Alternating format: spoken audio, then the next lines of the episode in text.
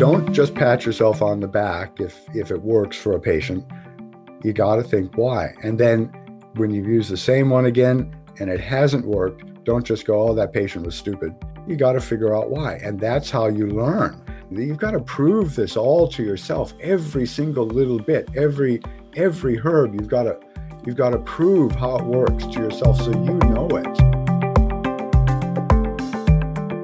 I'm Michael Max, and this is Qiological. The world is made up of stories. I know this sounds poetic, but I found it to be true. All religions have an inciting moment, a creation story, if you will.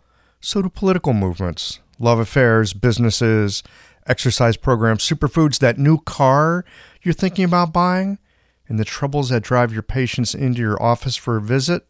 At its core, there's a story.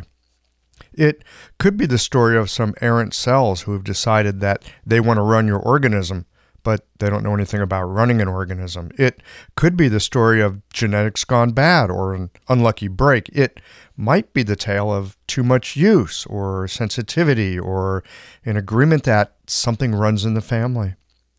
We get attached to our stories. They give us a comfortable sense of understanding in a world that is distressingly chaotic.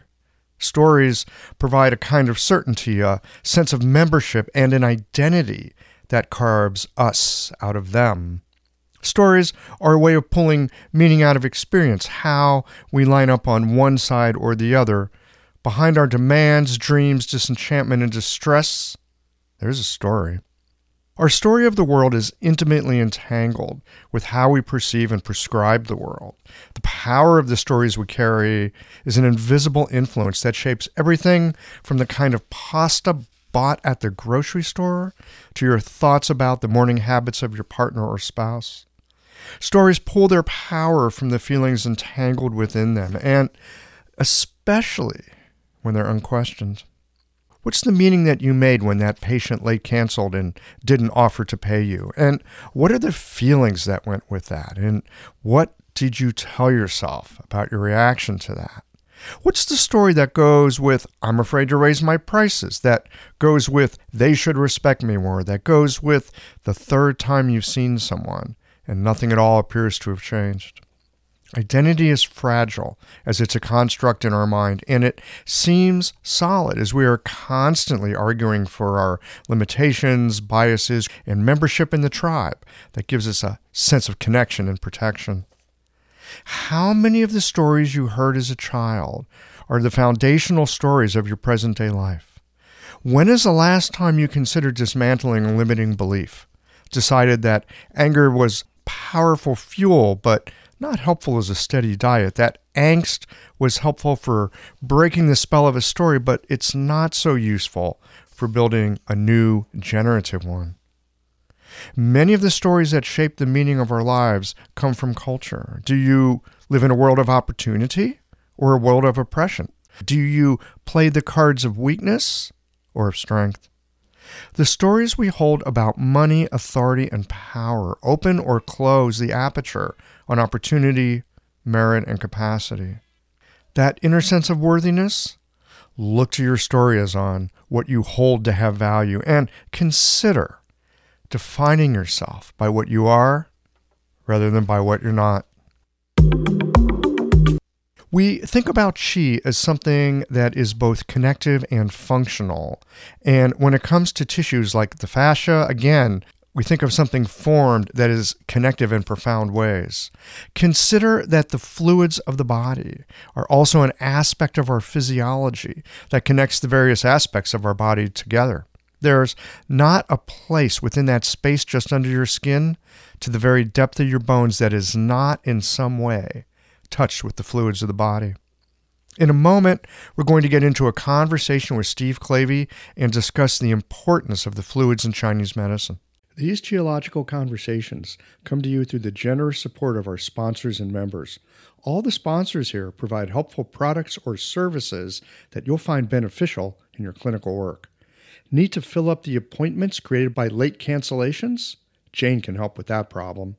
Mayway Herbs is celebrating the 55th year of their family business. You're invited to make use of their vast library of resources. Concerned about the health of Mother Earth? AcuFast Needles is doing something about that. You can too. And later in the show, listen for a special offer from Andrew Sturman on diet as medicine, and the folks at Blue Poppy share some thoughts on the safety of herbal medicine. Do be sure to visit the sponsors page on the Qiological website to take advantage of all the special offers our terrific sponsors have for listeners of the podcast. Hi, folks. I'm Yvonne Lau, president of Mayway Herbs. Our family business turns 55 this year, and we wouldn't have gotten this far without the love and support of our community.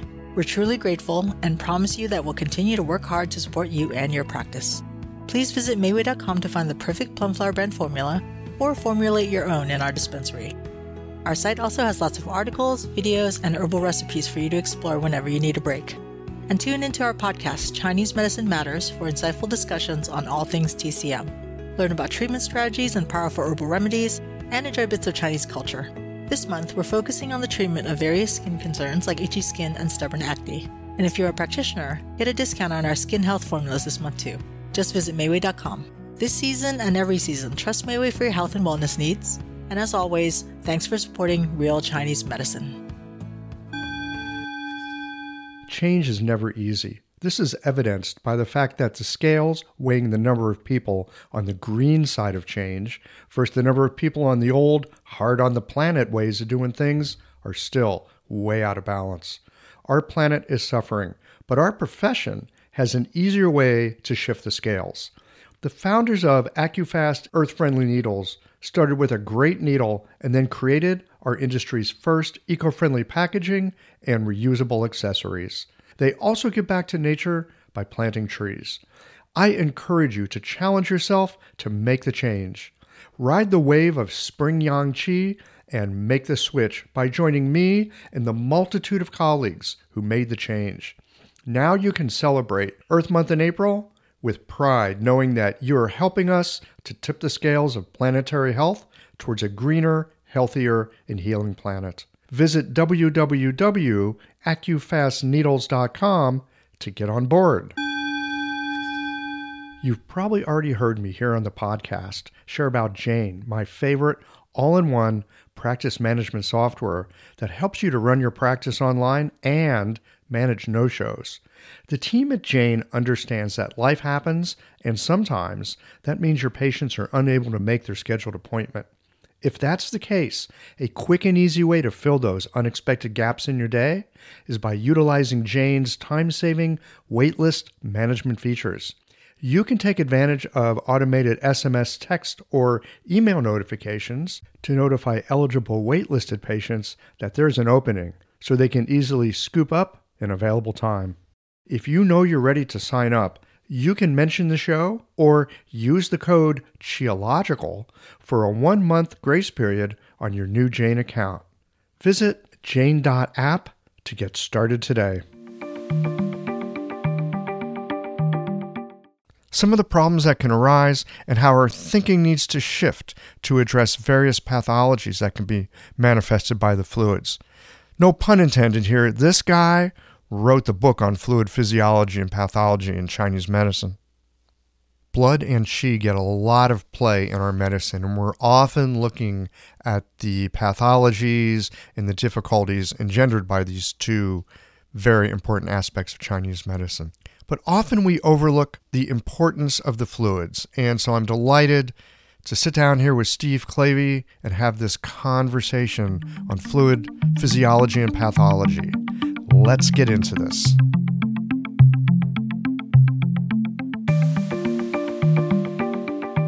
Steve Clavey, welcome back to Qiological. Hi, Michael. Nice to see you again, hear your voice. Wonderful to get to hang out with you. I remember meeting you when I was in acupuncture school. That was back in the mid 90s, and there was this book that had just come out called Fluid Physiology and Pathology in Chinese Medicine. And as a beginning student of Chinese medicine, I thought, well, that's a boring title. But then I started reading the book because it was well recommended by my teachers. And I was just at the beginning of learning Chinese medicine and the way and, and learning Chinese herbal medicine at that. And something about the way that book was written, maybe because it was so clued into one thing, fluids, it really it really helped me to start to get a grasp of how this herbal medicine thing works. That there's a method to the madness, so to speak. I am, and there's so many different ways that we can use our herbal medicine. What drew you to doing this classic of the fluids? Hmm. Oh, that's a good question. Actually, it was Jerry Kantor. Jerry Kantor. Yeah, Jerry Kantor is a friend of mine from Boston. And we were together at the uh, second advanced international acupuncture course at the Nanjing College, Nanjing College, in 1981. And uh, Jerry was obsessed with phlegm. He actually actually got into a there's a lot of stories I could tell about that time. he got into a shouting match with the phlegm Nazi. The phlegm Nazi. Yeah, otherwise known as an uh, expectoration, an expectoration uh, monitor.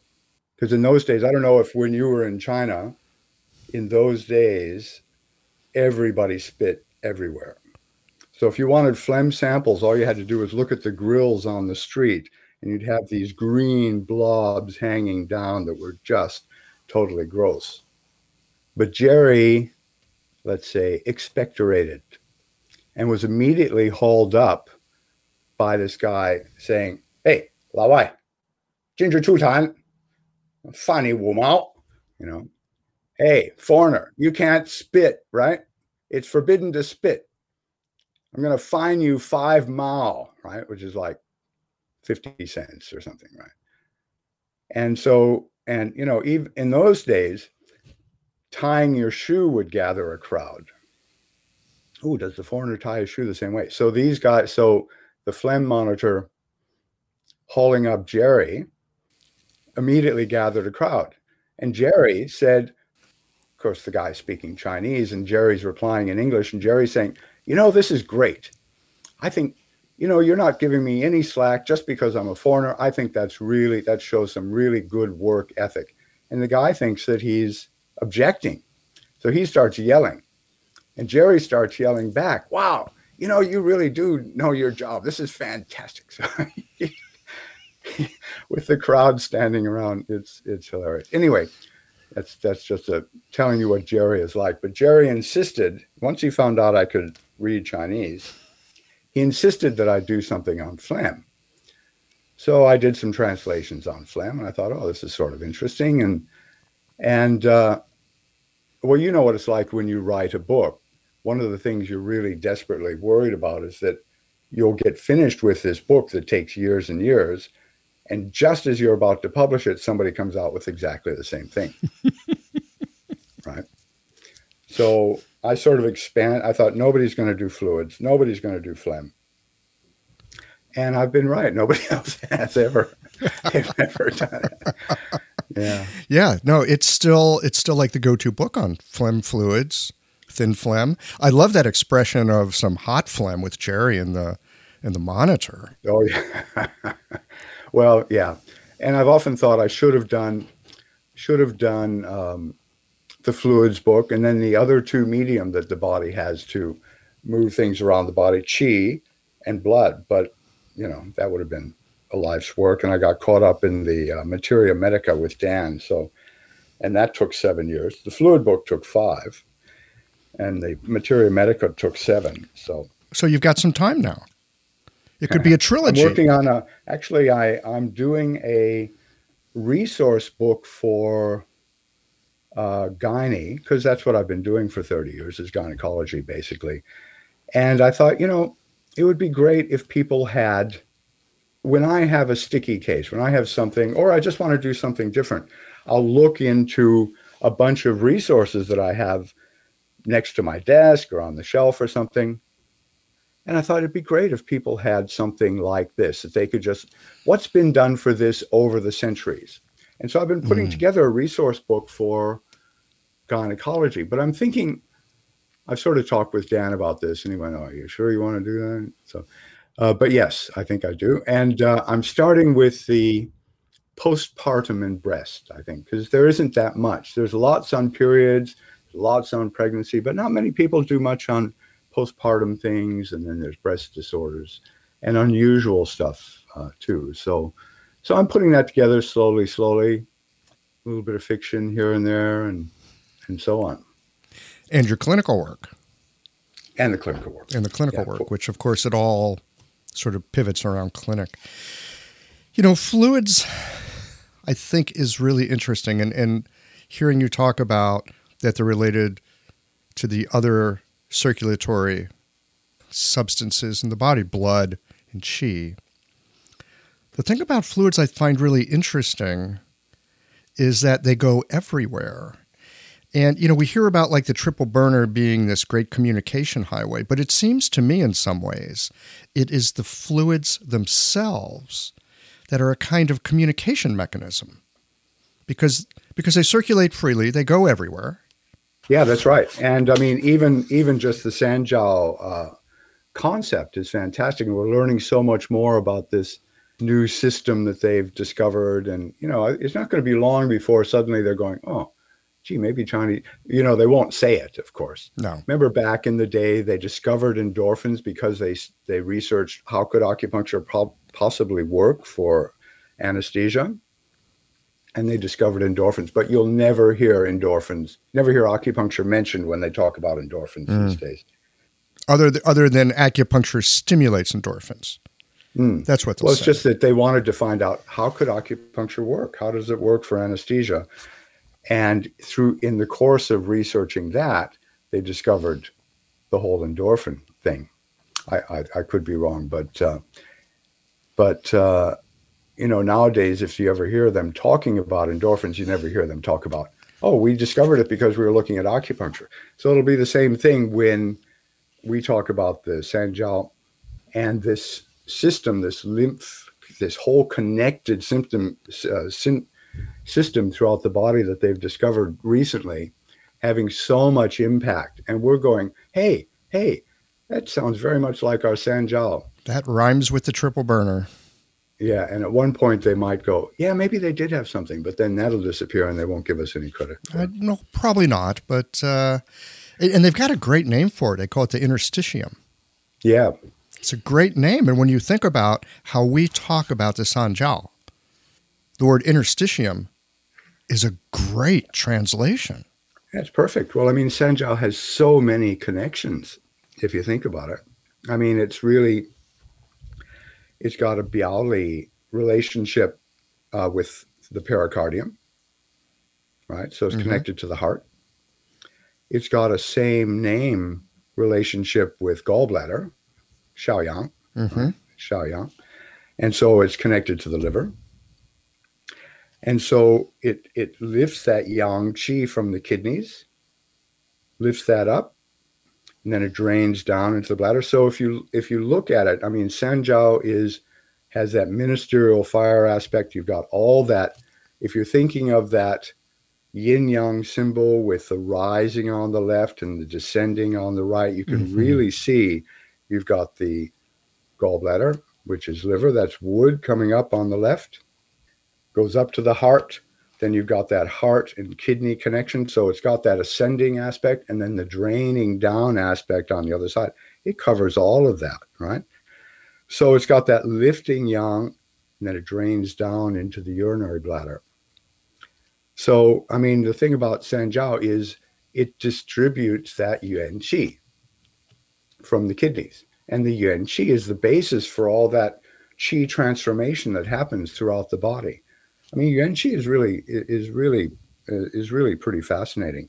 So you know, all the Yuan source points are on these on the wrists and the ankles and the and the feet, all the things that have to move around.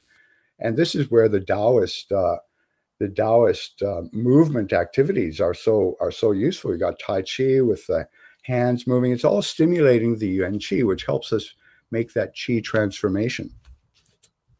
And also, I mean, here I've got a I've got a quote from Zhang Zhongjing, first chapter of the Jingui Yao He says, the Couli, which is the interstitial spaces or crevices in the surface tissues on the exterior of the body and the organs, that's the exterior surfaces of the organs, are the place where the sanjiao moves and gathers the yuanzhen, the original true, the, uh, the original true qi, the places which are suffused with qi and blood. So right there, it links it to the interstitium that you're talking about. You were probably hinting, aiming me toward that quote, weren't you, Michael? Well, I figure you probably got a. Cu- I think you've got a couple of quotes up your sleeve, knowing you. you know, the other thing that I find fascinating about the Sanjiao and the interstitium both, this interstitium, they didn't really discover it until, until they were working on very fresh tissue that yeah. still yeah. had fluid right. in it. That's right. That's right. Oh, they cut it all out. It's not not good for anything. Throw it away. We can't even see it without the fluid, evidently. Yeah. It just it hardly even shows up. But when it's perfused with fluid, oh, now now we're beginning to see function and form come together. Exactly. So you know, as we've always said, Chinese medicine works on the living person. Western medicine is based on the dead person. So you know when they when they do, uh, I was at a um, conference, actually a fluids conference in Canberra a couple of years ago. They invited me up to give a talk, and one of the other speakers was somebody. She was an artist, but she also had worked in uh, dissection rooms. Mm-hmm. And so her contribution was basically talking about the interstitium and and and fat. And she said, you know, when they do a, a dissection, uh, they just cut all that stuff out. They just they cut out the fat and the interstitial type uh, tissues, just throw it away because they're not interested in that. They're interested in tendons, they're interested in blood vessels. They're not interested in that sort of stuff. It's really fascinating. They never bothered to look in, until recently. Yeah, well, yeah. So what's fascinating is how we're sort of ahead of the game there. I think, and you know, uh, Bruce Bentley, Yes. Cupping master of the universe. Yeah, cupping master is doing so much interesting work with cupping, dealing with that interstitium and how it can how you can drag the fluids with these. He uses those flexible cups and he's dragging the cups along. It makes a really it's really quite quite quite interesting what he's doing. Yes. Did you ever end up getting him on your show? Not yet. There's a place for him. I can't wait. Mr. Bentley, if you're listening. Anyway, yeah, anyone who has any interest in cupping, Bruce Bentley's perspective and experience on that is extraordinary. Nobody quite like him. Cupping master of the universe, like I say. Mm. So, this is kind of a sidebar question. I know you're not an osteopath, but I know you have friends who are osteopaths. And, and a lot of people that do Chinese medicine sometimes do some osteopathic type stuff. They kind of go together in a way. They rhyme in certain ways. Uh, one of the things that, that like cranial osteopaths talk about a lot is the thing they call the fluids and the fluid tides. Wow, that's interesting. Yeah, I've I've heard some vague things. I think you you know more about that than I do. Okay, well, I'm maybe, but I yeah, I just wanted to put it out there and see if uh, that had come across your radar at all. Well, not not really. Um, uh, I know Dan does a lot of really interesting things with feeling, feeling fluids, and I've been on a, been on a, um, you know, he really emphasizes that sensitivity that you have to have, and, and you were trained in that at, at with uh, with Dan, and how you feel things, and man, it's pretty impressive. Hello, everyone. Andrew Sturman here. I've been working with clients in Chinese medicine dietary therapy for over two decades in New York City. My focus is beautiful, simple, delicious, and health supportive home cooking. Good meals can be inspired by the strategies of classic herbal formulas so that each meal is infused with medical intention from appetizer to dessert. This requires an understanding of the energetic properties of grains, vegetables, meats, fruits, and more, and knowing which foods are moistening, drying, building, clearing, warming or cooling, as well as their directionality. I've organized these teachings in my two volume book series, Welcoming Food, where you can learn this theory, practice it in your own kitchen, and love doing so. See the positive reviews and incredible testimonials from practitioners and patients who've brought this material into their own kitchens. Welcoming Food Books 1 and 2 can easily be found online, and if you'd like to follow me on Instagram, where I'll be posting cooking tutorials, you can find me at Welcoming Food. Back to you, Michael. Thanks very much. Well, I'm kind of dead wood, but you know, I do my best with it. Mm. You know, so fluids. I, one of the things that I have found in in practicing medicine is I I have an idea about how things work, and it's sometimes helpful. Uh, until the point where it isn't, and then I have to start like thinking about new ideas or new ways of approaching things. And so I'm wondering if you have some thoughts about issues that could be fluid issues, but we don't think of them as fluid issues. We might look at it as something else. Are there are there things in your experience that that you see maybe in your clinic or like working with other people or working with students?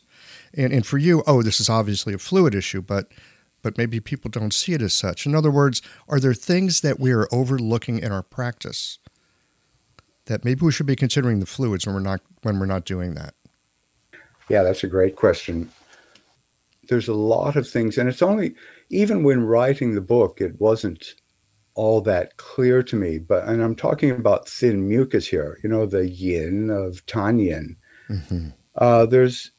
It took me a long time to grok that uh, concept, even though I'd written about it. So I mean, the thing about yin, the thin mucus, is it's substantial and it's gathered in specific areas. So tanyin, most of the tanyin is gathered in in the trunk area. So it'll be either in the intestines or it'll be under the ribs or it'll be in the chest. Although there is a type of tanyin yin which is uh, flows out to the limbs. But a lot of these, a lot of things we think about, uh, we don't we don't think about thin mucus. But sometimes it is so obvious it just hits you in the face, uh, like people who have gurgling in the intestines, or a patient I had who said who worked in a in a, a betting store, and he said, "Look, every couple of hours I have to go out in the parking lot and I just throw up clear fluid." Hmm. I just throw up clear fluid. Well, this is tanyin. This is uh, yin, thin mucus in the stomach and intestines. And that's the only thing he could do to uh, get rid of it. But one really common one that comes up, and this is a tip from the Shanghan Lun guy, uh, Liu Duzhou.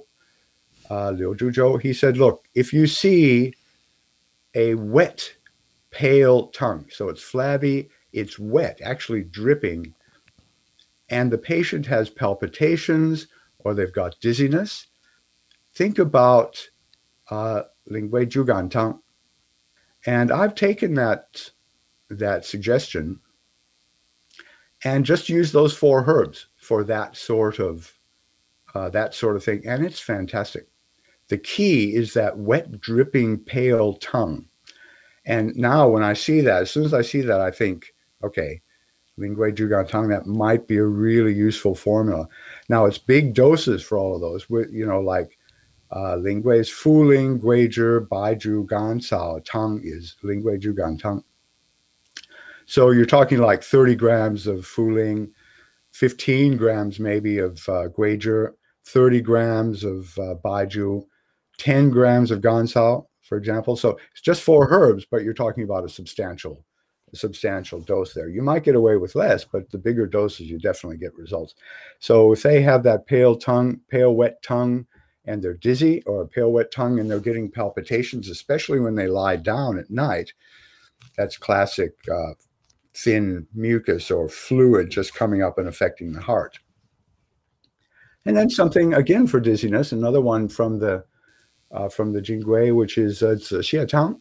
And again, it's just those two herbs, Xie mm-hmm. and Baizhu. So simple. big dose, big dose of Xie, you know, like 30 grams and then 12 grams of Baizhu and again that works really well so i'll often work that into a uh, into a, a, dizziness type of type of formula but things like asthma or pleurisy or edema they can all be thin mucus which is this gathered type of fluid So, um, so thinking that way can be really can be really useful. But there's other areas too that uh, even lack of energy. Remember back in Seattle, I I talked about the um, people waking up really tired. They wake up in the morning. They go, "Oh, I don't have any energy." Right? You're laughing again because you do remember, right? Yes, this is this is a very classic, and they're kind of dizzy and they're muddle headed, and then a little later, their energy does come up, but it's a little bit later after they've gotten moving. Yep. And you use the classic Steven Clavey, the phlegm flicker. There, there you go. Yep, that's right. Oh, you you left out the languid pulse. So usually the pulse on this will be. It feels slow. It feels it's really dragging its heels, but it isn't if you count it. It just feels slow. And these patients, the other the other key symptom is they really feel queasy in the morning. They don't feel like breakfast. They want to. They just they they go, oh yeah, you know. If you say, how's your appetite? They go, oh good. What about the morning? Oh no, I don't eat till maybe ten or eleven. I can't really face it. You know, that's a classic thing too. So what you're differentiating is, is it actually a lack of energy? Because mm-hmm. if they've just rested all night, they should have plenty of energy. They shouldn't. Uh, it shouldn't be tired, but they they often will describe it as, you know, the, like waking up, crawling out of wet concrete, or they're or or they have a fuzzy head, or they'll say, "Oh, I just don't have any motivation." Oh, I feel really depressed in the morning. It's all it's all damp and and phlegm. So the phlegm flicker really is basically just dang shen, gualou pi, zhi ke. That's the first three. Lai Fu Zi, Fu Ling, and Guya and Maiya. And that's the basis. But I'll often put things in like Shi Chang Pu and Yuan Zhi and things like that. Because, by the way, we were talking about Sanjiao, and I should have added in, I forgot. You know, because Sanjiao is the ascent and descent, it's the pathway for ascent and descent between heart and kidneys. Sometimes to facilitate that, besides using something like Jiao Tai Wan or you know those things that are meant to uh, restore it, you have to do things that clear phlegm from Sanjiao. For example, Shi Changpu and Yuan Zhi. Yuan Zhi is specifically noted to facilitate that ascent and descent from heart and kidneys. And um, and Shi Changpu Ban Xia, Fuling, Lotus Seed, another one. So those four are specifically for clearing that Sanjiao pathway for the ascent and descent of uh, heart, fire, and kidney water. I can see too how using these aromatic and, and like slightly parching herbs would be helpful in that Sanjiao scenario because we're dealing with fluids, whereas you look at Jiao Tai Wan, right? And, and you're dealing with some, I mean, uh, Huanglian, I mean, that's a very strong herb. It takes things downwards. Yep and the Guizhi takes things upwards, but it's those are more like crowbars than just kind of fanning things along the way. well, yeah, you just need to clear that pathway. In talking about moving things up and down through the Sanjiao, we often do this kind of thing with Chinese medicine. We'll do some kind of a duiyao, where something goes up, something goes down. You were just talking about using zhike, which I think of as having a downward motion. Could you like pay that with? I'm sorry, uh, combine that with something like Xiangfu, which takes things upwards, kind of drying and goes upward. What are your thoughts about that? Well, yeah, that's the interesting thing with Xiangfu. I use that a lot in in a number of different areas, depending on the and the dose will make a big difference with that. So with Xiangfu, so if you are trying to uh, move things up, you want to use a really small dose, like uh, six to ten grams of that. Whereas if you're trying to move qi in the in the lower jiao, for example, you want to use a bigger dose. And if you're trying to really move qi, like when I say bigger, I mean 12. And a big dose for me would be 15. And that's you know, that's your that's your hammer and chisel that you were talking about before. But generally speaking, these really light uh, light doses will move up, and especially if they're fragrant, like the xiangfu. So you remember we last time we spoke, we talked about that um, combination for chi constraint, that sort of when people are feeling down and depressed and, and so on. And I mentioned the um, the triplet that uh, my student Stella Pericleos taught me, which was uh, Mei Gui Hua, Yu Jin, and Lian Qiao. Do you remember that? Now that you mention it, yes. Yeah. That is such a good, such a good thing when people are feeling really, uh, you know, and they're, uh, you know, I don't know if life is worth it, you know. So Mei Gui Hua, and I use small doses, six to eight grams of Mei Gui Hua, six to eight of Jin. Those are the two crucial ones. And Lian Qiao is, is a really interesting too, especially if there's any heat. But sometimes I'll take that one out and I'll Mhm. use a small dose of Xiang Fu instead. And or or something else that is uh, that is uh, uh, fragrant, like Ho Huan Hua. That's another good one to add to that. Uh, or also some of the fragrant things. Dai Dai Hua is a more unusual herb. Dai Dai Hua is one of those.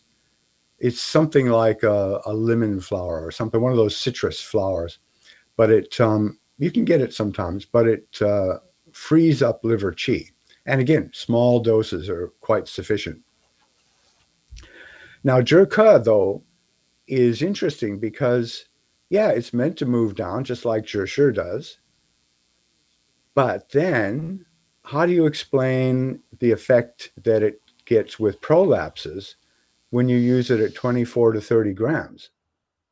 So, you know, that's one of those, I'm not so sure about the downward action. hmm And again, like in, when I use it in the phlegm flicker at 15 grams, uh, Dangshen is 12, Gualoupi is 15, Zhike is 15, Lai Fu Zi that I use 6 grams, Fuling I use 12 grams, Guya Maiya I use 10 grams. That's the phlegm flicker.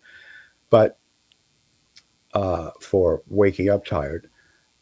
But that 15 grams seems to have this upward moving, this chest freeing, along with the Gualoupi. It just opens up that uh, flow of chi through the chest. So I'm not so sure about the downward action of Zhike anymore. And you could, it's the uh, effect on prolapses is obvious with the big dose at 24 to 30 grams. So I think I need to readjust my thinking here. I often think of it as, as downward, but as we're having this conversation, it's it seems like it's more that it it goes dimensionally. It goes in all directions. A little bit goes down, a little bit goes up. It's not a diaphoretic like Mahuang, Oh, no. Yeah. but but but it sounds like zhike. And when I think of smelling it or tasting it, hmm it's like everything kind of like expands a little bit. Like if you imagine the lungs, That's a really good way to check it out. Yeah. yeah, th- imagine the lungs as you're inhaling, and like you can feel your back expand out a little bit if you're paying attention. you feel your, your sternum go up, Yeah. you can feel your back expand a little bit. Maybe zhike is more like that. Yeah, that's a great way to intuit or expand your your knowledge of how the herbs go. And this is why it's so useful to get students in uh, who are not only just sitting into clinic with you, but they're actually weighing out herbs, they're helping to deal with the herb Mhm. storage, the feeling it, right? I mean, the difference, like some of the Pao Zhi methods, for example, if you take Mu Xiang, which is a rather, it's fragrant, it moves qi, but it's rather oily, right? And if somebody has loose stool, For me, it is the chodofu of herbs. oh, or you don't like it, how interesting. It's very fragrant. It's very fragrant, and I don't like it. Uh huh. How interesting. I don't like shodi. Oh, I love it. Anyway, to each their own. Yeah, there you go. Anyway, I'm sorry I interrupted. You were saying. Yeah, when students get in and they can feel that oiliness, and then when we prepare it, we prepare the uh, with a glutinous rice flour. Now, glutinous rice already mm-hmm. is good mm-hmm. for, for diarrhea, but when you stir fry the uh, with the glutinous rice flour, it actually absorbs a lot of that oil. And then it becomes really useful for something like painful diarrhea as an addition to the painful diarrhea formula, Tongxie Yao Fang, right? So it's, it's quite handy and the students can feel that they can they get to feel the oiliness again of dangui, and uh, and how when you chow chow dangui, when you dry fry the dangui, it takes that oil out. So all these effects that they have, and the and the uh, and the way that herbs the, the the physical effect of the herbs is so related to not only how they look but how they feel that really came through when I was working on the Materia Medica. You know, in the beginning, it's all just words on paper, but after a while, you go, I mean, in, you know, as us as Westerners, we go, wow, these guys really believe this stuff. Uh, yes, exactly. I know. What? It's in a book. So what? Anybody anybody could put anything in a book. So what? Exactly yeah. right. And then you go, but what if it's what if it really does mm-hmm. work like that? And then you go, holy shit, it really works like that. it really came home to me. It was after this in-depth looking at it. First, give him the benefit of the doubt. Yeah, if you've got Huang Qi, it's gonna it's gonna lift up, right? It's gonna lift. And it's gonna lift whatever you got there, right? So if you've got phlegm and you're gonna use Huang Qi and you don't do something that helps drive that phlegm down, you're going to lift all that phlegm right up into the head, and they're going to come back and go, I feel terrible. And you go, oh, oh what did I? Oh, I forgot to put the Ban Xia in with the Huang Qi. So if I see any phlegm conditions and I need to use Huang Qi, I'll always put some Ban Xia, maybe not much, mm-hmm. you know, eight grams, 10 grams. But otherwise, I know what'll happen. Or if you have a girl, you know, and she has acne, and there's a little bit of fire, Huang Qi's going to lift. That's what it does, right? It lifts. So if you're going to do that and she's got premenstrual acne and you've thrown the Huang Qi in there and suddenly her acne is just blown blown up, I mean that might in the long run be good for her because it's actually helped to heal it. But she's not going to want she's not going to feel like that when she comes back to you. If she comes back to you. Say, Look at my yes. face. What did you yes. do? I go, you know, okay. Well, I, you know, you weren't, it's not that you weren't warned. There's a great quote from um, Zhang Jingyue in, you know, the Jingyue Quan Shu and the, uh, and the Lei Jing. What's this quote? Let's see. Oh, yeah. He says, if you don't know this, don't be surprised if no one calls you clever. If you don't know this, he was talking about the continuous balance between yin and yang. But he says, if you don't know this, don't be surprised if no one calls you clever. Like, dude, you better know this. It's it's fundamental material. You know, it's the basics. But also fun. And these are things that you have to re you have to teach yourself again and again. And I, I think I, I might have used this an, analogy last time, but it's worthwhile repeating. I had often when I'm treating placenta previa, uh, which is the placenta being down close to the cervix during pregnancy. Usually, it responds really easily to something like Bu Zhong Yi Tang. It just lift you just lift the chi, it goes mm-hmm. right up. It's no problem, right? It just happened. Except in this one patient, it didn't. So I tried it again didn't work. And finally, I have to think, what's so what's going mm-hmm. on? And so again, whenever something doesn't work, you go back to the beginning and you say, look, I've missed something. What's going on? So I go through everything again and I realize she's not only chi deficient, she's blood deficient. And then I remember fundamental Chinese medicine 101 the chi is based in the blood. Blood is based in the chi. Oh, so I tonify the blood, placenta goes up.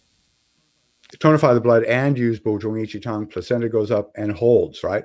Because what was I was doing, I was lifting the chi, but there's nothing to support it. It would just slip right back down again. So once you've got the blood there, you lift the chi, it goes up and it holds. So it's the basics, all these things. 30 years I've been doing this and I still have to teach myself the basics again and again. It's nuts. It's nuts and it's great what we're talking about here is the thing that deeply attracts me and lets me love this medicine because it's endlessly fascinating. And at the same time, it's the thing that drives me batshit crazy. Yeah, well, let's just hope the Buddhists are right. Hope the Buddhists are right about what? Reincarnation. Maybe we can. Maybe we can get a few lifetimes to get it done. Well, I don't know. I mean, if you get to carry it with you, maybe. I don't know.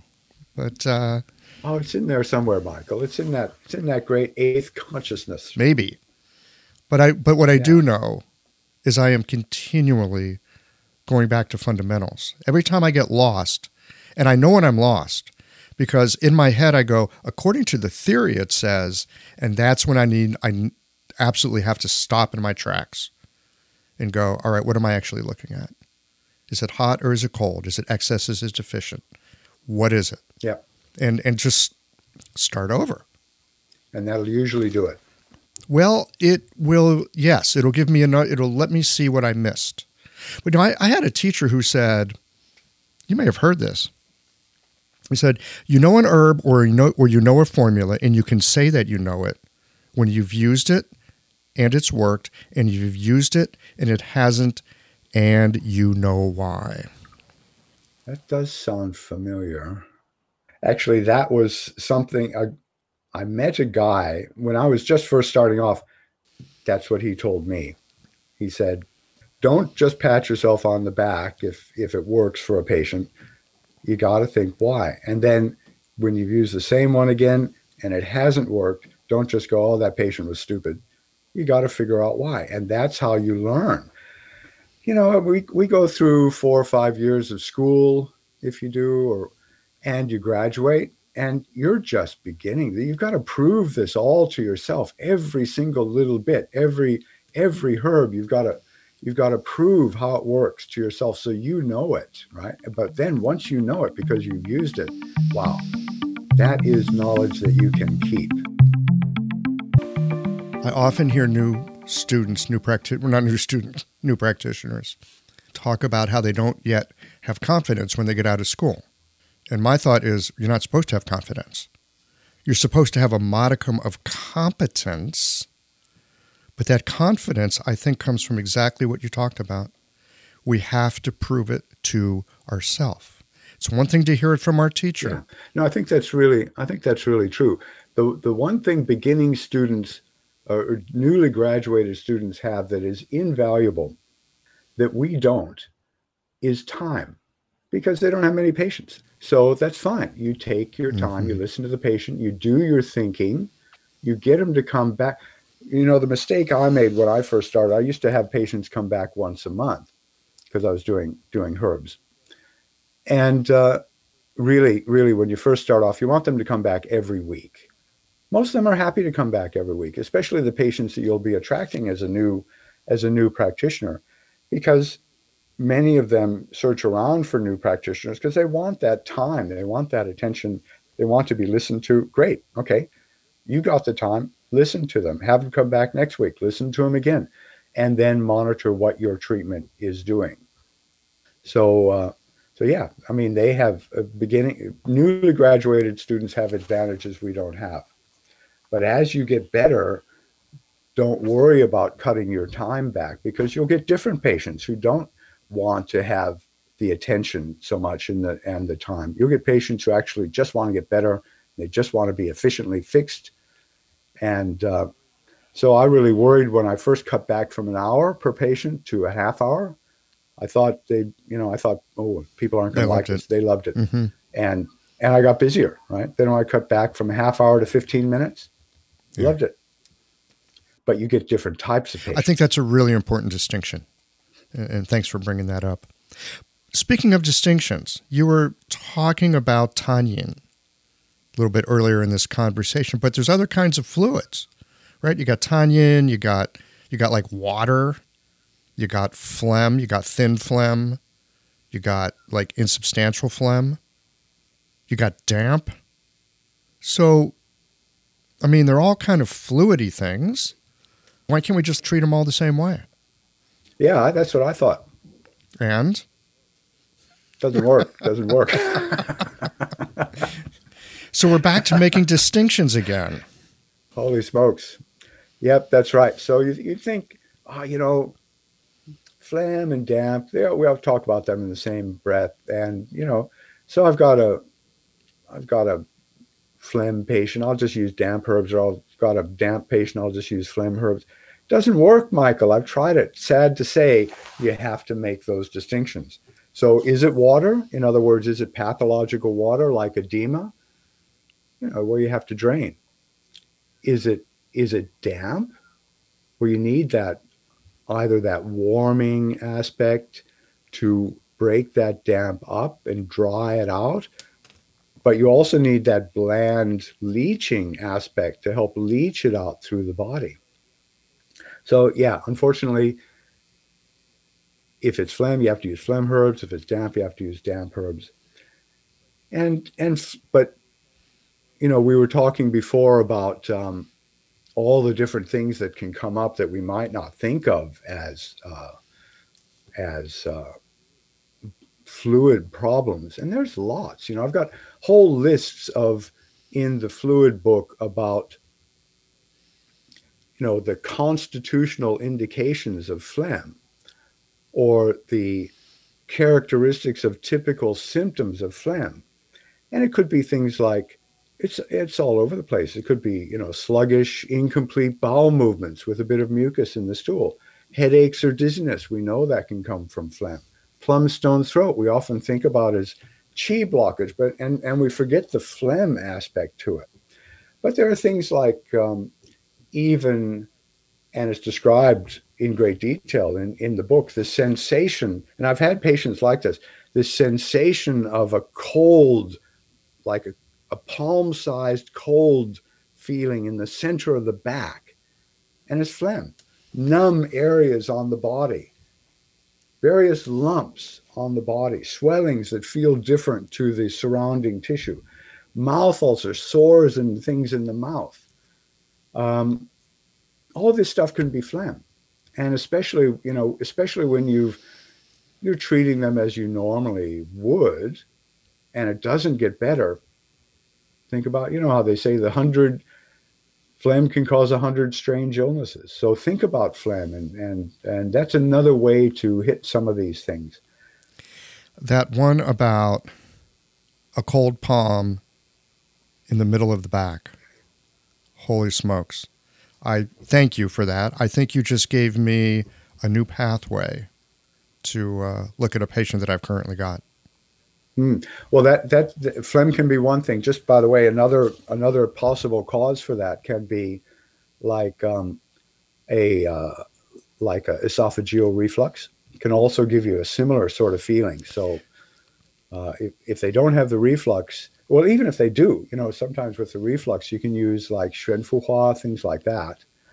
Xuanfuhua is another one of those herbs I'm not a big fan of. I seem I don't seem to get fantastic results, even though I wish I could because it's so useful for this sticky, sticky phlegm and has this descending action. I I wish I could get it to work really well, but I just can't. Everybody else seems to do it, but I can't.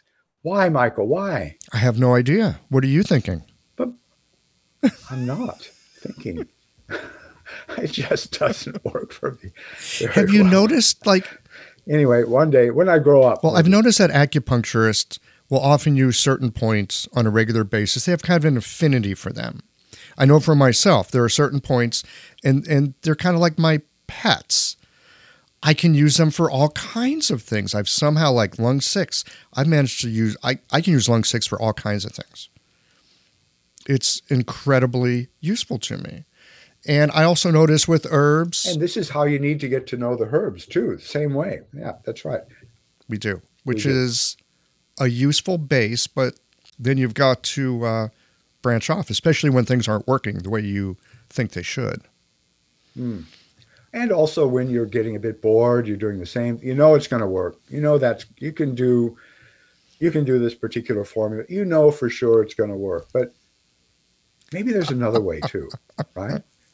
Just for fun, just to try something else. And this is this is why this gyne resource book is so much fun to do because you know there's some tricks and tips and things like that that um, that uh, it's just worthwhile reading what other people do and some case histories and that's why they say you know Chinese medicine is not a science. It's a literary a art. literary art.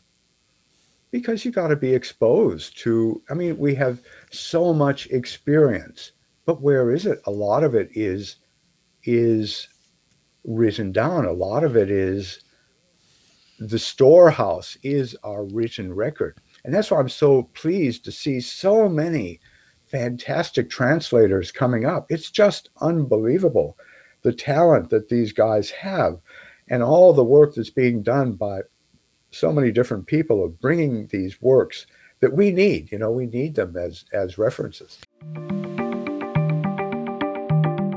Two basic misconceptions stand in the way of people feeling comfortable using Chinese herbal medicine, even as they are feeling more positive about acupuncture. They are concerned about safety as herbal medicine is an unregulated industry and feel herbs are not effective to treat most conditions. Blue Poppy is committed to meeting all FDA safety regulations. All of their herbal products contain minimal or no filler to maximize potency and efficiency.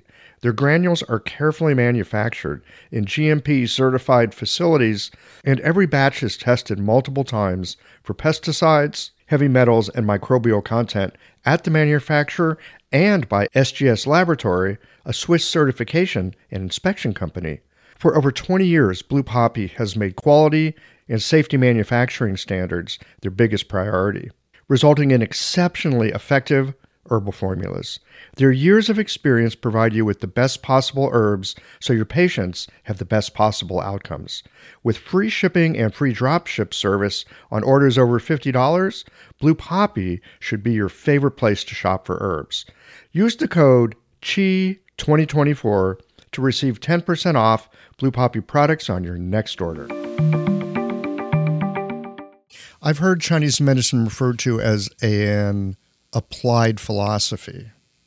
Oh, definitely. Yeah, that's that's and that's again what makes it fun because it grows your sense of the mm-hmm. world. Mm-hmm. And especially what's coming out recently, all this new stuff about linking it in to that cycle I was talking about, that yin yang symbol with earth in the middle, right? With the wood on the left rising up to fire at the at the top, which is the which is the south, right? And then the metal on the on the right, which is the descending aspect in the west, and then the water below. That that cycle. When I I did write about it in the in the fluid book when it was first published so many years ago, and it that concept was just not very well known at that point. And I think I put in the footnotes how even these really famous Chinese scholars were having lots of trouble with, oh, Yang on the left. What's Yang doing on the left?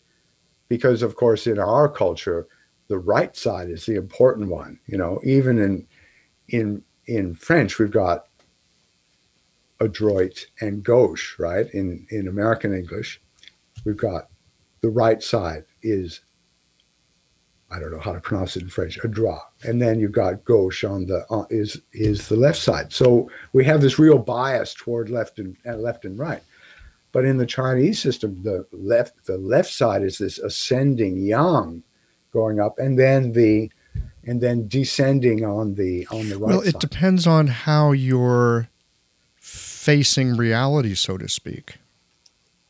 I've heard it described that way. Well, yeah, it's actually a little bit easier if you're in, if you're in the northern yes, hemisphere. Yes, well, there is that because you're in the north looking to the south, and when you're in the north looking to the south, you you really see that that dynamic.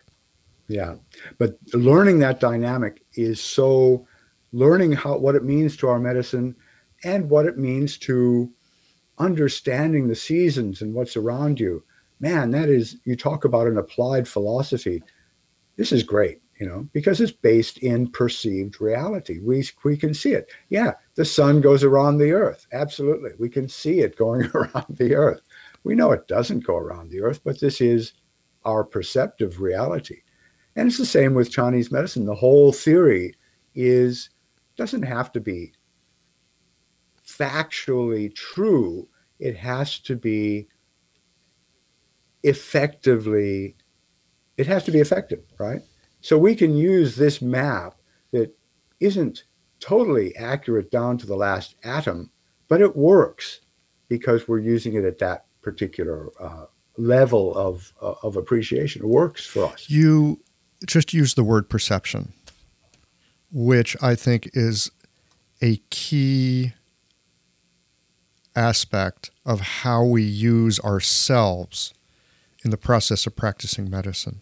How we use our sensorium, how we use our perceptual system. We're talking about our friend Dan who can like put his hands on people and feel things and you know there's other practitioners they just use their eyes. They can look at a person's face tell a whole story.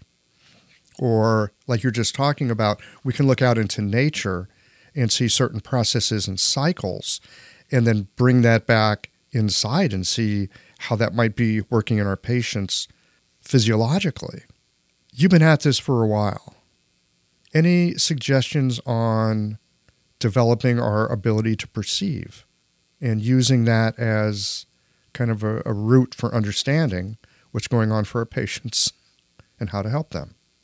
Well, you know, COVID's been great for this for me. It has totally enhanced my tongue diagnosis because we're doing, I've been doing for gosh, almost 12 months now. Most of my uh, patient interaction has been by phone, uh, not Zoom. I find patients are sick to death of Zoom. So I just do it by phone with uh, tongue photos. And they send the tongue photos through. And of course, I no longer can use the pulse. I can't smell them sometimes, you know, and especially with phlegm patients. And I do this with students a lot. Uh, a phlegm patient will leave the room and I'll bring the student in. I'll say, okay, what's going on with this patient? And they'll go, I don't know. I wasn't there. And they go, and I go, use your senses. And they go, oh, oh, the perfume. Oh man, you know, because what happens with patients, with phlegm patients, they can't smell, right? So they they put the perfume on themselves until they can smell it, which is like, oh my God, they walk down, it's just like, holy smokes. So this is so um, so I want as soon as somebody walks in, sometimes you can you can go, okay, we got a phlegm situation going on here. I know it. And so I'll do that with students and just to get them to remember to use all their senses. But for me, you know, generally if a patient's sitting in front of me, they stick their tongue out, I look at it, I take a mental picture. But having those physical pictures there where I can take my time and really say, oh my God, look, look at that dent in the front. Oh, gee, it's really long. You know, I mean, people who are really good, like uh, uh, Barbara Kirschbaum, she'd pick that up in an instant, right? She would, she would know that at a glance. But I never really developed that as well as I have now. It's just, it's been great having these mm-hmm. pictures to look at. So, so we're constantly developing our senses. Uh, I don't know what's going to get my pulse um, up to speed. But uh, well, maybe just getting to see patients again and being with them. Yeah, yeah, that'll help. That'll help. I'd like to shift the topic for a moment because here in the United States, we have this habit. I don't know if you've got it down there in Oz as well, but there's this idea that that you're supposed to be, air quotes here, hydrated.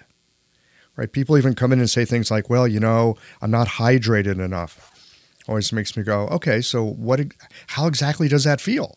Tell me what what's going on. What do you mean you're not hydrated? and you know, I wonder about like people back in the 50s. My God, they weren't drinking enough water. How'd they possibly survive and reproduce? There's this big thing about drinking tons and tons of water. And, and as a Chinese medicine practitioner, when I see someone who's already full of water and they're drinking like a gallon of water a day or whatever ridiculous amount, to me, it's ludicrous, uh, and it's hard to get them to stop. Do you have that kind of thing down there? Do you have patients where you need to? Uh, Absolutely. Yep. Yep. Yeah. So we've we've taken it all on hook, line, and sinker. Same thing. People carrying water bottles everywhere, and it gets so that the my Tai Chi teacher at Tai Chi, he has to. You know, he's getting people. He said, "Don't drink." You're in the middle of practice. You're building up your chi. Don't drink right now. You can drink later, right? They're going, oh, but I have to hydrate. I have to hydrate. And I get patients who do the same thing. Oh, but I have to flush myself out. I say, what are you, a tube? You know, yeah, you can flush yourself out if you're a tube, but if you're actually a living organism, you have to metabolize that water. And if you're already not metabolizing it, you're adding, you know, insult to injury. So they say, well, how much should I drink? I say, look, drink a little bit more than you're thirsty for. And of course, there are pathologies that affect the thirst and, and so on, but we need to be dealing with that. So, I mean, as a rule of thumb, a little bit more than you're thirsty for is fine. But you, are not going to stop them. They, they think it's great and, and so on. But that's that's what I say. I say, look, if you want to, if you're a tube and you want to flush yourself out, that's great. But you're a little bit more complicated than that. I like that. That that's a helpful thing that I could I could tell my patients. I think they might get that because they think they are tubes. You know, in the same way that they go, well, I'm doing this detox right now. It's like detox. It's like, well, you know, I'm, I'm toxic. It's like, well, you know, you're actually built to detox. Really? It's like, yeah, it's like, do you poop every day? It's like, well, yes, I do. It's like, okay, you're detoxing. Oh. I like you it. it's like, so drink a little more than you're thirsty for. So many people don't even know if they're thirsty. Well, yeah, that's what I say anyway. It's, it's, there's, you know, there's only, look, I don't, you pick your battles, Michael. I, I, in so many cases, you know, they go, so what should my diet be? And I know they've been to five other people and they've gotten five other diets. And uh, oh, I just go, I don't, I don't worry about diet. What do you do? I've, I've got a good answer for that one. I've got a great answer for that one. I say, well, there's some people out there that are really interested in diet, and I'm not one of them. And so you should probably talk to someone who knows more about diet than I do. Basically, my thought is you should eat a variety of things not too much of it. And I leave it at that. Yeah, that's pretty good. I, I'd sometimes, if they're really hooked on it, I'll go, look, diet is only one of the three important things that you need to know about your ability to take in food. And nobody ever talks about those other two things, do they? Now you've got their attention, don't you? And they go, and they, they go, what are those other two things? I say, it's not only what you eat, it's how you eat and how you digest. I say, how you digest is my job because I've got to make sure your digestion is good. How you eat and what you eat, that's really your job. But I say, look, if your digestion is really strong, like you're a teenager, right? You can get away with the worst diet and gulping that food down like crazy. You know, it doesn't matter. But by the time you're in your late 20s, at least two of those things have to be good. Either your digestion has to be strong and you're chewing well. If that's the case, you can eat anything you want, right? But by the time you're getting older, those things are breaking down. So by the time you're my age, everything has to be right. You got to eat the right stuff. You got to take your time with your food, and you've got to make sure your digestion is working. So, so I try to. I say, look, there's a thousand diets out there, but these other two aspects are also just as crucial slow down. You know, I think it was uh, Zhu Danxi. Zhu Shi, if you read his original case histories, he started off, he didn't start off as a doctor. He just started off trying to fix his mom. He loved his mom. But his mom had this really terrible nausea and reflux. And he studied all the books and he did all the formulas and all this stuff. And and he and he learned a lot about medicine in the meanwhile but in the end it came down to getting her to slow down and start enjoying and chewing her food. And so he fixed his mom and then the neighbor came he had the same problem. That's how you build a practice. Same answer right? Slow down yeah. enjoy your food. Um, i want to talk with you about your book. Oh oh the new edition that's just come out from eastland press. I'm holding it up to the microphone here michael so all of your listeners can see it. Oh, I can hear the sound of yes. it's it's actually it is fabulous. I'm really happy with it. They've redesigned it. Dan and I spent a couple of years going through it with a fine tooth comb and and uh, correcting a lot of the errors that were there and expanding a few little bits. Mostly the content is pretty much the same as it was in the second, uh, the Churchill Livingstone edition. But the redesign makes it so much easier to read. By they've got a fantastic book designer there at Eastland Press, and he's expanded it. That's why it looks uh, thicker, but it really, I think the I think the type is a bit bigger so as well. So it's just I'm really really happy with it. It's just out now after all these. Remember we did a podcast a couple of years ago, and I said, "Oh, it's just about to come out." It's almost ready. I was I think it was like two years ago. Well, it is out now, and it's and it's fabulous. Yes, you know? it is. I have a copy of it. Oh, good and and in addition to yeah the, the, the wonderful layout of it eastland really has that stuff nailed down.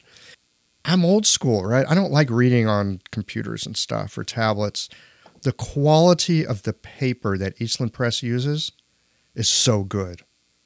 I, i'm a little bit of a tactile person.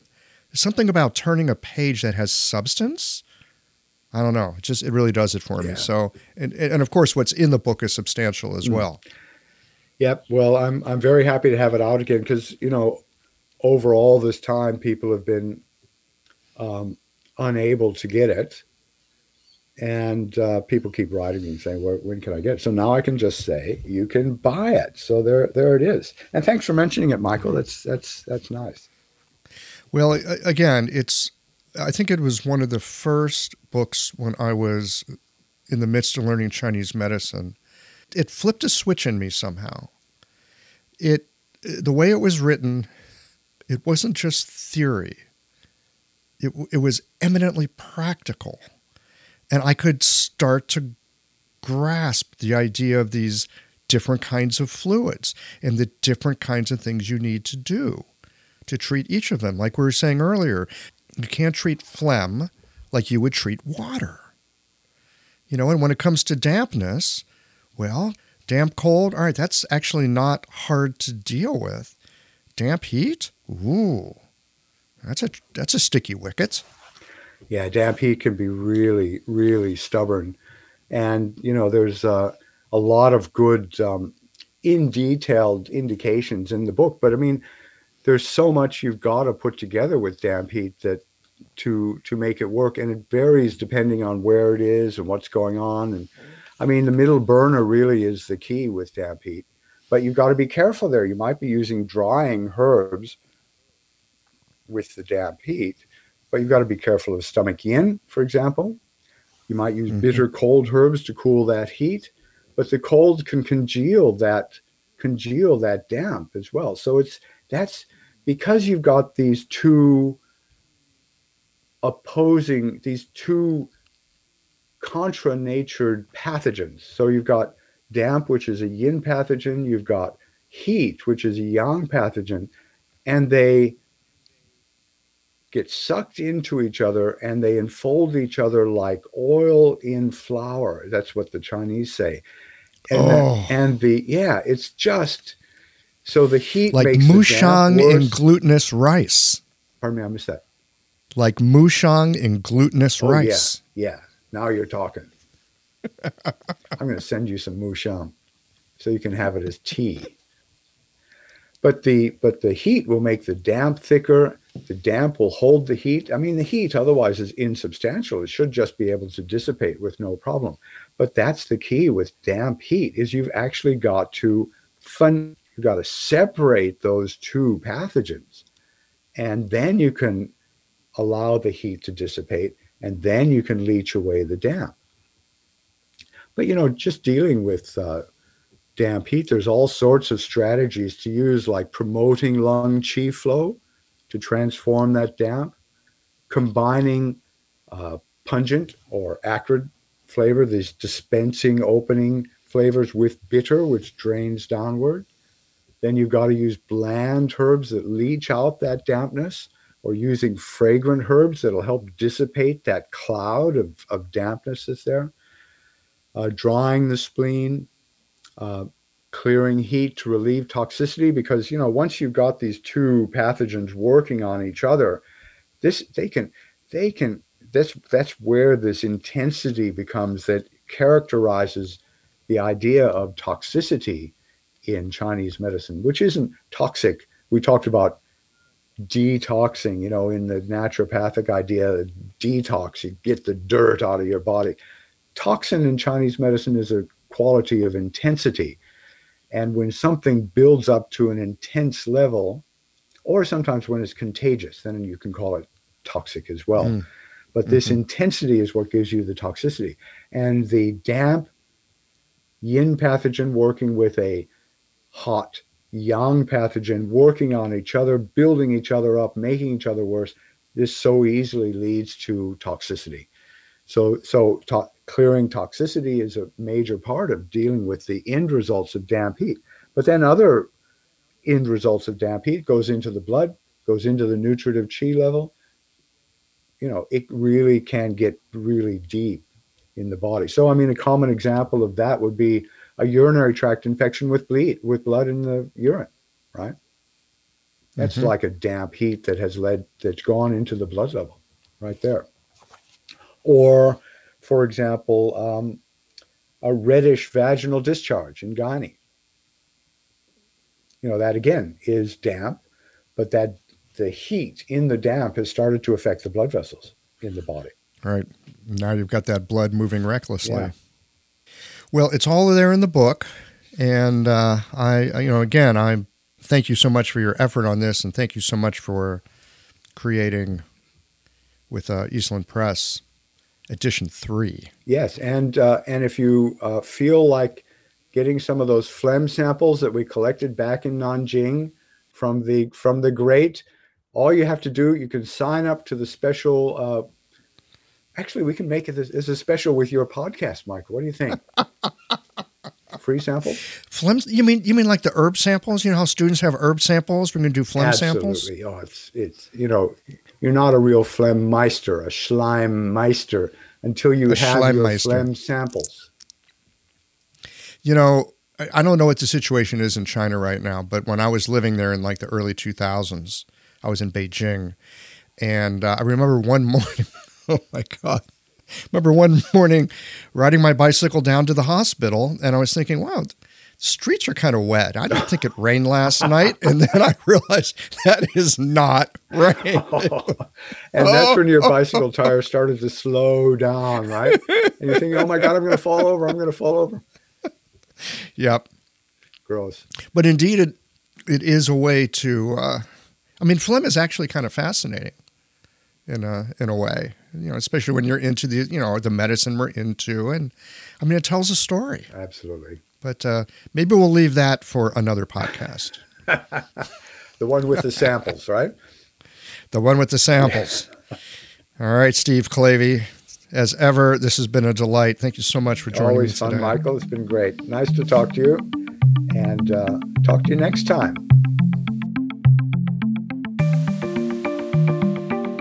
I so appreciate Steve's down to earth perspective on Chinese herbal medicine.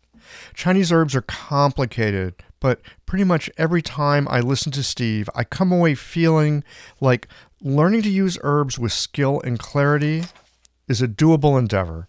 And it's not because he's simplifying the practice, but because there's a kind of clarity and understanding of the basic principles that makes it easier to get a handle on the use of herbs.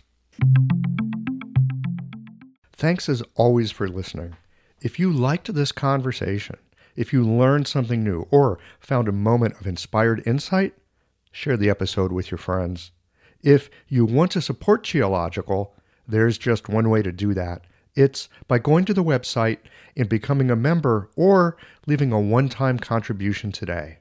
Well, folks, that's it for today. Join us again next Tuesday for another conversation that connects up the voices of our community.